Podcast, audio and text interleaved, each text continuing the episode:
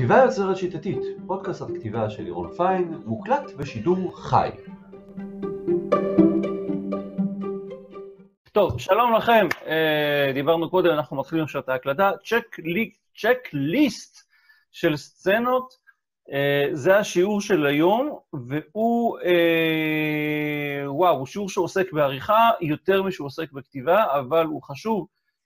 מתאים לך עכשיו, כי את עוסקת עכשיו בעריכה ואת עורכת את שלך, מתאים מאוד גם לדעת את זה כשכותבים, והוא כלי עזר ש... שמלווה כותבים מאוד מיומנים, בין אם הם יודעים שהוא קיים, או בין אם הם לא יודעים שהוא קיים, אם הם לא יודעים, ורוב האנשים לא יודעים, רוב האורחים לא יודעים, אבל זה מין כזה בא בראש כזה, מה שנקרא, אתה מתורגל בעניין הזה. מה אנחנו צריכים לבדוק בסצנות, וקודם כל נגדיר לנו מה זה סצנה, סצנה בלי יוד, יחידת העלילה הבסיסית של הספר. דיברנו על זה בשיעורים שבהם אנחנו בנינו סצנות בשיטה המגניבה הזאת. בסצנה יחידת עלילה, ובעצם כל סיפור הוא בעצם טיול או מסע דרך סצנות, וסצנה היא, אפשר להגדיר אותה בכל מיני דרכים, ההגדרה הנכונה למצגת הזאת זה תרחיש שמתרחש במקום ובזמן מוגדרים, והמשתתפים שלו מוגדרים. מעבר לזה, יש לו גם יחידת, הוא בעצם מהווה יחידת תוכן הומוגנית ברורה. הסצנה יש לזה התחלה, אמצע וסוף, והיא לא פרק. לא מדובר בפרק. החלוקה לפרקים היא חלוקה נורא נורא מלאכותית. חלוקה לפרקים עוסקת בעיקר בקצב של הקריאה, ויש עימה איזשהו שיקול שיווקי. פרקים קצביים קצרים הם פרקים ש... ש... שגורמים לקריאה להיות יותר קצבית, יותר מתוחה, אבל סצנה לעומת, כמו שקרה בספר של חספיר, יש לנו סצנות שהן על פני יותר מפרק אחד. סצנות שרצות, ואגב, פרק אני גם קורא לכוכבית באמצע שמפרידה, גם זה סוג של פרק. אז יש סצנות שיכולות להשתרע על פני יותר מפרק אחד, ויש פרק שיכול להכיל בתוכו כמה סצנות. סצנה זה לא פרק, סצנה זה דבר שקשור חד משמעית לתוכן, והמשמעות שלה אומרת שבתוך הסיפור הארוך יש לנו איזשהו סיפור קצר. והסיפור הקצר הזה, הסצנה הזאת, היא מקדמת את הספר כל פעם צעד אחד קדימה.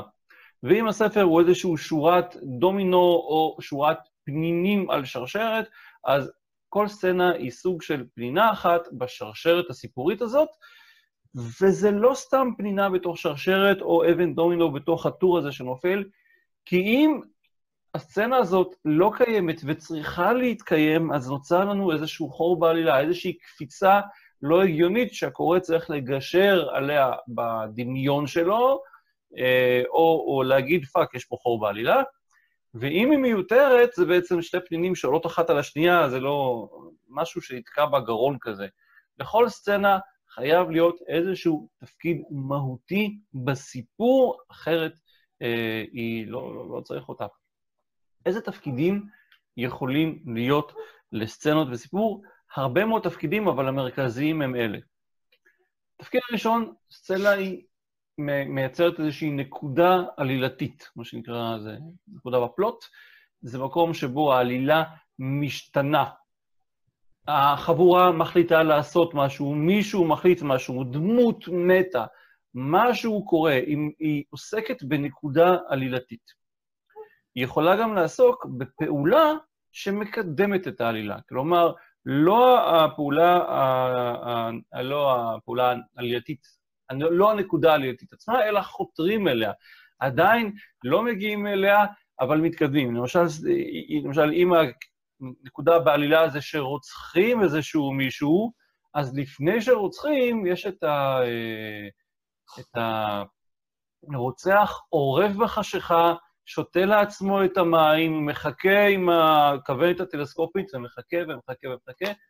זו סצנה שמערבת זמן מסוים, מקום מסוים, קאסט מסוים של שחקנים, אבל לא קורה שום דבר, חותרים לנקודה הלידית הזאת. זה יכול להיות גם uh, uh, מישהו שמתכונן לרשום מכתב אהבה, או uh, uh, חבורת אנשים שמעבירים, uh, uh, שמתכננים להעביר את החוק, וה, והנקודה הלידית זה העברת החוק. אז זה יכול... בקיצור, הבנו למה אנחנו מתכוונים, אז זה מה שחשוב. אה, תפקיד נוסף שיכול להיות לסצנה, זה הפוך מפעולה לקידום עלילה, זה יצירת מתח עלילתי, כלומר, אנחנו משהים, אבל משהים בכוונה את התקדמות העלילה. אנחנו עושים את זה בכוונת מכוון, זה לא משהו שהוא כזה מרוח על העמוד בגלל שמישהו החליט שהוא צריך להיות כתוב, אלא משהו שבאמת המטרה שלו זה להשעות. אני עכשיו יחכה, ואנשים לא ידעו אם, אה, אם האיש נרצח או לא נרצח. עובר זמן, והקפיץ של המתח הולך ונמתח עד שהוא קופץ, וזו הנקודה העלילתית. סצנה יכולה לייצר גם מטרה לדמות. מטרה לדמות, זה אומר שדמות כלשהי, או שהיא אה, מתקרבת למטרה שלה, או שהיא מתרחקת למטרה שלה. כלומר, זה יכול להיות, אם אנחנו מדברים על uh, סיפור אימה, אז uh, הדמות יכולה uh, להתקרב uh, לפענוח המפלצת, מי זו המפלצת, או שהיא הולכת על איזשהו נתיב לא נכון והיא לא יודעת מה המפלצת, uh, היא מתרחקת מהגילוי, שזה יותר נכון לעלילה בלשית ולא אימה. Um, עוד מטרה שיכולה להיות לסצנה, תפקיד שיכול להיות לסצנה, תפקיד מאוד מאוד חשוב, של התפתחות דמות. הסצנה הזאת מוקדשת לכך שדמות כלשהי מתפתחת, מתפתחת אישיותית. עכשיו, זה יכול להיות או בתוך הסיפור, כלומר, אנחנו מרגישים שהדמות משנה, מאהבה היא עוברת לפקפוק או לסלידה, מטיפשות היא עוברת למודעות, אבל זה יכולה להיות גם התפתחות שאינה קשורה לסיפור בכלל, אלא קשורה לתודעה של הקוראים. פלשבק שאנחנו מכירים יותר את הדמות, הדמות מתפתחת לתוך הראש שלנו, למרות שהיא לא מתפתחת בסיפור, אנחנו פשוט מבינים את המניעים שלה, מבינים מאיפה היא באה, מבינים מה היא רוצה יותר. אז הרבה, חלק גדול מהסרט מוקדש, מוקדשות להתפתחות דמות, לא רק, תכף נגיע לזה, עוד סיבה, אה, עוד תפקיד שיש לסצנה, זה סיבה לקונפליקט. סיבה לקונפליקט. קונפליקט זה איזושהי נקודה בעלילה יכולה להיות, אבל יכולה להיות סצנה שבה אנחנו מקבלים את הסיבה הזאת. כלומר, דמות כלשהי מקבלת סיבה להתכסחות. עכשיו, דמות יכולה להיות נוכחת בסצנה, כמו למשל, אה, לא יודע, אה, מישהו מעליב את אשתי, ואני, הלו, מה אתה מעליב את אשתי? פח, פח, פוך.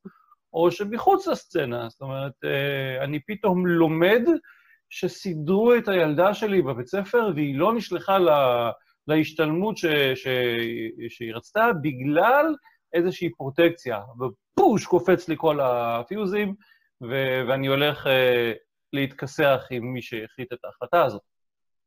סיבה לקונפליקט זה אחד, ומשהו נוסף די דומה זה השפעת קונפליקט. כלומר, הלכתי, הלך הדמות, הלכה הדמות והתכסחה עם המורה של התלמידה, יש לזה השפעה. המורה יכולה או אה, להגיד, אוקיי, אתה צודק, אתה צודק, אני מחליפה הכל מסדרת, או שיכולה להגיד, עוף לי כאן, אה, והבת שלי, של הבת של הדמות, הבת שלי לא קרה שום דבר, הבת שלי בסדר, אוקיי? היא בסדר, היא יוצאת לפולין. אה, לא קרה לה שום דבר, אבל אה, אה, יכול להיות שלדמות המסוימת בסיפור הזה, הבת, אוקיי, ניצחה בקרב, אבל הולכת להפסיד כי היא הולכת להיות עם מורה ששונאת אותה כל השנה. היא יכולה להיות שם ולהתבייש בושת מוות, כאילו, מה אבא שלה בא עושה לה פדיחות, בכלל לא רצתה את זה, או שהיא לא, יכול, לא חייבת להיות שם. אבל סרט יכולה בפירוש לדבר על השפעת קונפליקט.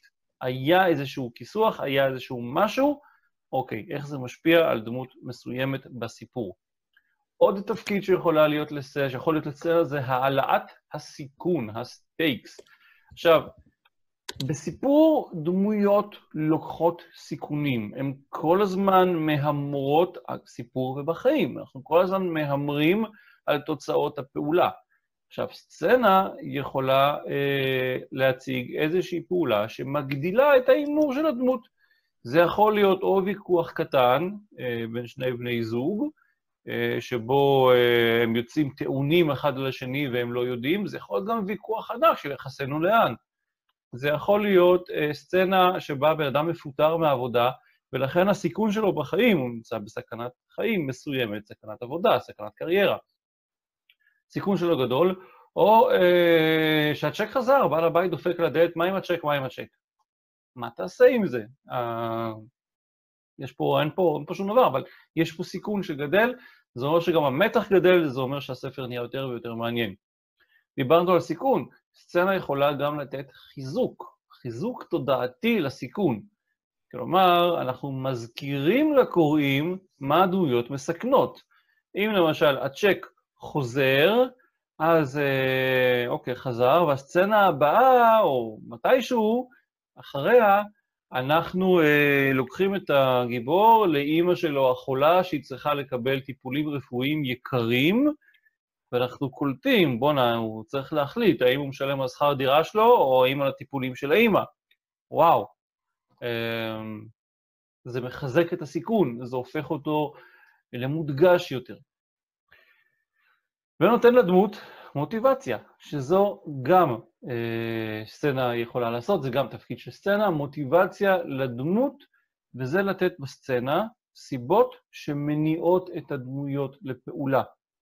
או זה יכול להיות, יכולה להיות או מוטיבציה חיצונית או מוטיבציה פנימית, אנחנו כבר מכירים את זה, יש לנו שני הסוגים, אבל סצנה יכולה לתת לדמות סיבה לפעול, סיבה להגיע לכל הדברים הקודמים, הקונפליקט וכן הלאה וכן הלאה. סצנה יכולה בהחלט גם לספר סיפור רקע של דמות. זה יכול להיות גילויים אה, חדשים לקורא, כמובן, על העבר של הדמות. עכשיו, במקומות כאלה חשוב לנו מאוד להיות רלוונטי לעלילה, כי דמויות, יש להם הרי סיפורי רקע מפה ועד הודעה חדשה, כמה שאנחנו רוצים. אנשים בני 40, יש להם 40 שנה של סיפורי רקע, ברוך השם יש מה לספר. מה נספר? רק מה שרלוונטי לעלילה, ורק מה שאמור לעזור לקוראים להרגיש יותר, להבין יותר. לא כל uh, פלשבק, לא כל גילוי על העבר הוא מעניין, הוא רלוונטי, ומה שיפה זה שבגלל שאנחנו בוראים עולם והכל נמצא במוחנו עד שזה יורד לדפוס או משודר על גבי ההליקון בוקס, uh, עד אז אנחנו יכולים uh, uh, לשנות הכל, וגם אחרי זה אנחנו יכולים לשנות הכל. דיברנו על סיפור רקע של דמות, מה לגבי סיפור הרקע של העולם כולו, בניית העולם. סצנה יכולה לעסוק בבניית עולם, שזה אומר שאנחנו ממשיכים את הטיול של הדמות בתוך העולם של הסיפור. פה יש נורות אזהרה, info dumping, info dumping, info dumping, אנחנו לא רוצים להגיע לזה. זה שאנחנו ממשיכים את הטיול, זה לא אומר שאנחנו צריכים לשעמם את הקוראים באין ספור אה, אה, אה, פרטים, כמו שהשבוע פנה אליי מישהו ואמר, אני רוצה לכתוב ספר, אני כותב ספר מתח כזה וכזה, ובתוך ספר המתח מתפוצץ איזה גשר, ואני רוצה לתת בפרק הזה את ה... איך בונים קשרים, למה הוא באמת התפוצץ, מה הנקודה, כל מיני דברים חשובים מתוך, מתוך ההנדסה של הגשר, ואמרתי לו, מה, כאילו, בסדר, זה ספר מתח, זה לא ספר אה, טכני, תן נקודה משפט שתיים, whatever, שאומר שהגיבור יודע מה לעשות, אבל אתה עוד לא צריך לתת פרק שלם על העניין הזה, לא צריך לבסס את זה סצנה, כי זה לא הוסיף לקורא, זה היה רלוונטי לעלילה, אבל זה too much, מה, כאילו, בסדר, רלוונטי, אבל זה לא מוסיף לקורא. הבנו שהוא יודע אה, איך לפוצץ גשרים. אנחנו לא צריכים לקבל את התיאוריה על זה. סצנות מעניינות במיוחד, וטריקיות במיוחד, כי לא תמיד יש את הדבר הזה בסיפור, הן סצנות שמדברות על התמה של הסיפור. עכשיו, אם אתם זוכרים, התמה זה מה שהגיבור צריך לעשות, בניגוד למה שהגיבור רוצה. זו האמירה הכללית של הסופר, שדברים שקורים מאחורי הסיפור. זה יכול להיות בסרט החצי, אה, זה יכול להיות בנקודות שינוי מרכזיות, אבל לא תמיד זה קיים, לא לכל סיפור יש תמה, לא לכל סיפור חשבו עד הסוף מה התמה, אבל ברגע שאנחנו יודעים מה התמה של הסיפור, אנחנו נוכל לייעד לו, ולזה אני אומר שזה קורה בזמן העריכה יותר מאשר בזמן הכתיבה, ברגע שאנחנו יודעים מה התמה, נוכל לייעד לסיפור איזושהי סצנה ספציפית שתדבר על התמה הזאת, היא נורא תשלים אותו, זה יופי של תבלין, היא נורא תסביר דברים. סצנה, דיברנו שהיא יכולה לדבר על העבר של הגיבור, על העבר של הסיפור, היא יכולה גם לדבר על העתיד. על העתיד, תפקיד שלה זה לתת לקורא המתוחכם לחשוב קצת על הרמזים לעתיד שאנחנו זורקים לו, או לגרום לקורא, או הווה, מה שנקרא, סיפוק גדול מאוד כשהעתיד מגיע, זה סגירת מעגל. זאת אומרת, אנחנו מתחילים איזשהו מעגל, ואנחנו נסגור אותו אחר כך, וזה הרמזים לעתיד. חשוב מאוד שהרמזים האלה לא ישאירו את הקורא בבלבלה של מי מתכוון לעשות מה לאיפה, כאילו, מה, על מה אתה מדבר כאן, אדון אה, כותב יקר? אה, אנחנו לא רוצים את זה, אנחנו רוצים שה...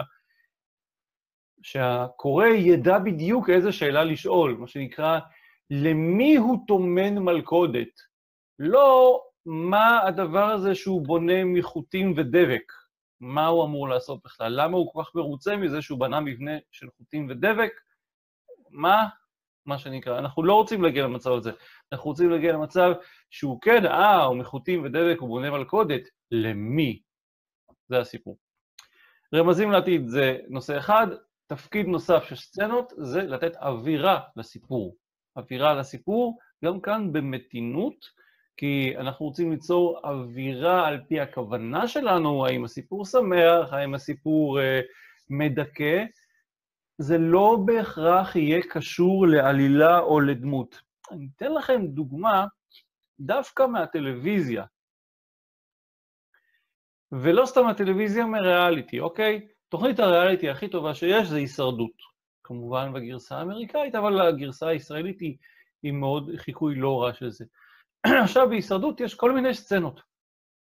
תזכרו, סצנה זה אה, איזושהי פעולה שהיא מוגבלת, שהיא במקום מסוים, אה, בזמן מסוים ועם אה, שחקנים מסוימים. מה הרבה פעמים נותנים סצנה של שתי שניות לפני אספת השבט, אתם יודעים על מה, אתם אני, מה אני מדבר? תפתחו את המיקרופונים רגע. זוכרים? יש את הקטע, אוקיי, אספת השבט, הולכים להדיח מישהו, ואז כולם עם הלפידים, ואז יש איזשהו קאט-אאוט כזה, נותנים איזושהי סצנה שהיא אווירה, היא לא קשורה לעלילה, היא לא קשורה לדמויות. אתם יודעים על מה אני מתכוון? לא. אוקיי. נחש בולע צפרדע. חיפושית נרמסת. רעמים וברקים מעל האי הזה.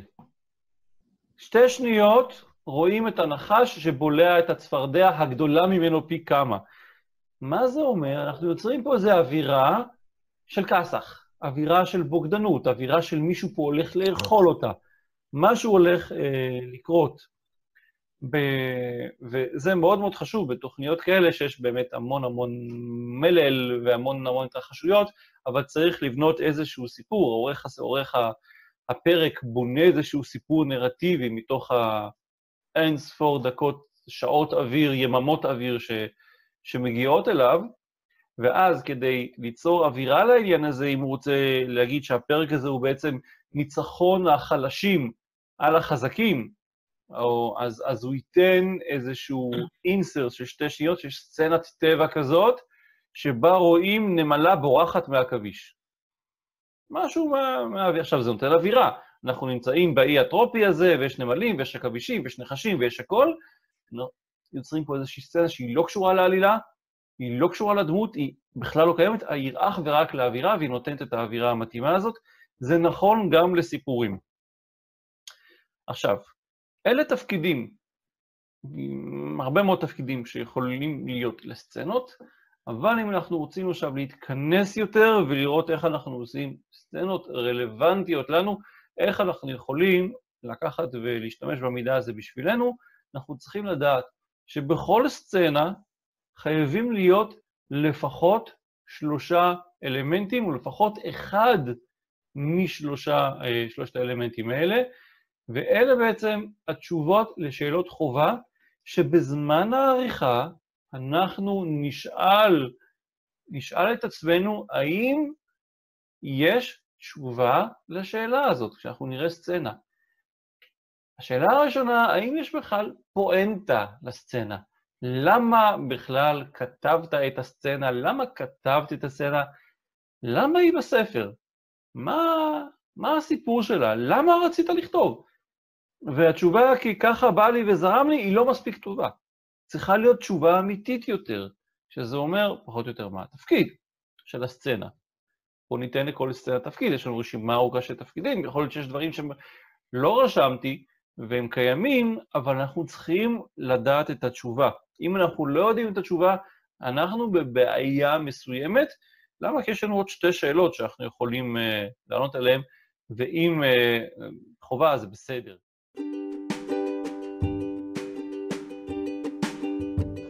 הקשבתם לפודקאסט הכתיבה של לירון פיין. אני מקווה שיצאתם עם לפחות טכניקה אחת שאותה תוכלו ליישם ממש עכשיו בכתיבה שלכם. רוצים עוד? חפשו בגוגל את לירון פיין, זה אני, או את בית האורחים, ההוצאה שלי, מה שבא לכם בטוב.